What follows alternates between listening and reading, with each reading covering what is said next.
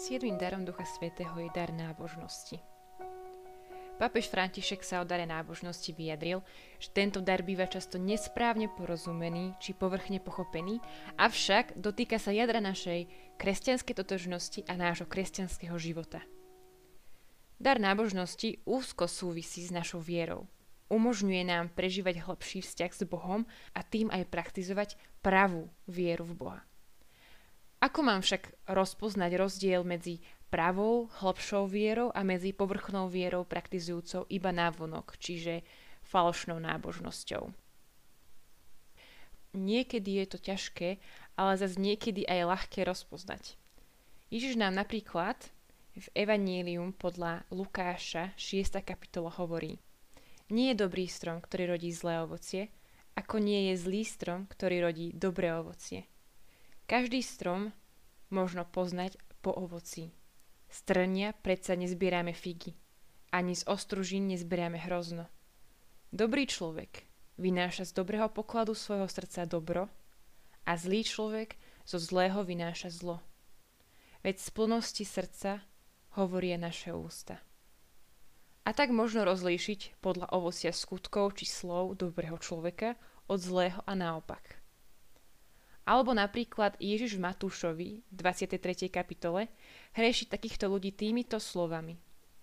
Beda vám zákonníci a farizejovia, pokrytci, pretože čistíte vonok pohára a misy, ale vznútra sú plné lúpeže a nezdržanlivosti. Farizej slepče, vyčistí najprv vnútro pohára a misy, aby bol čistý a ich vonok. Beda vám zákonníci a farizejovia, pokryci, pretože sa podobáte hrobom, obieleným vápnom, ktoré sa síce zvonka zdajú byť krásnymi, ale vnútri sú plné umrčlých kostí a každej nečistoty. Tak aj vy, zvonku síce zdáte sa ľuďom, že ste spravodliví, ale vnútri ste plní pokrytectva a neprávosti. A tak napríklad u farizeov sa povrchná viera prejavovala len vtedy, keď bola viditeľná na povrchu – pred ostatnými, pričom ich súkromný život sa topil v chaose, povyšovaní a v hriechu. Zákon bol ich Bohom. A to bola tá najväčšia chyba, ktorú oni spravili.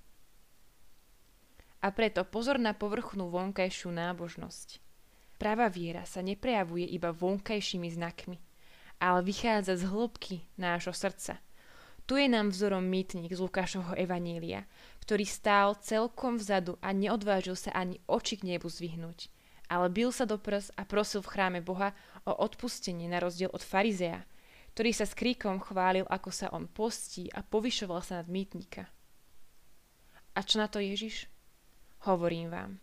Tento odišiel domov ospravedlnený a nie tamten. Lebo každý, kto sa povyšuje, bude ponížený.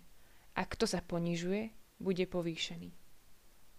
Zbožný človek, obdarený darom nábožnosti, nie je ten, kto od rána do večera odrieka naučené modlitby či praktizuje svoju vieru len mechanicky ako povinnosť, ale ten, kto Bohu bezhranične dôveruje. Zbožnosť je postoj, ktorým sa človek odovzdáva Bohu s takou dôverou, s akou dieťa nachádza istotu v náručí otca a matky. Pápež František hovorí, zbožnosť je láska k Bohu. Nie povinnosť, ale láska. Je to puto či naplňujúci vzťah. Toto puto s pánom sa nemá chápať ako nejaká povinnosť alebo ako čosi uložené zvonka. Je to puto, ktoré vychádza znútra. Ide o vzťah prežívaný srdcom. Je to naše priateľstvo s Bohom, ktoré nám daroval Ježiš. Dar, ktorý mení náš život a naplňa nás nadšením a radosťou. Dar zbožnosti nám umožňuje poznať veľké Božie milosrdenstvo k nám a tým aj opätovať jeho lásku k Bohu, ale aj k ľuďom okolo nás. Ešte raz opakujem. Dar zbožnosti nám umožňuje poznať a prežívať veľké Božie milosrdenstvo, lásku, starostlivosť k nám a tým aj opätovať lásku späť k Bohu, ale aj k ľuďom okolo nás. A tak to ide v ruka v ruke. Ak správne miluješ Boha, tak miluješ jeho deti.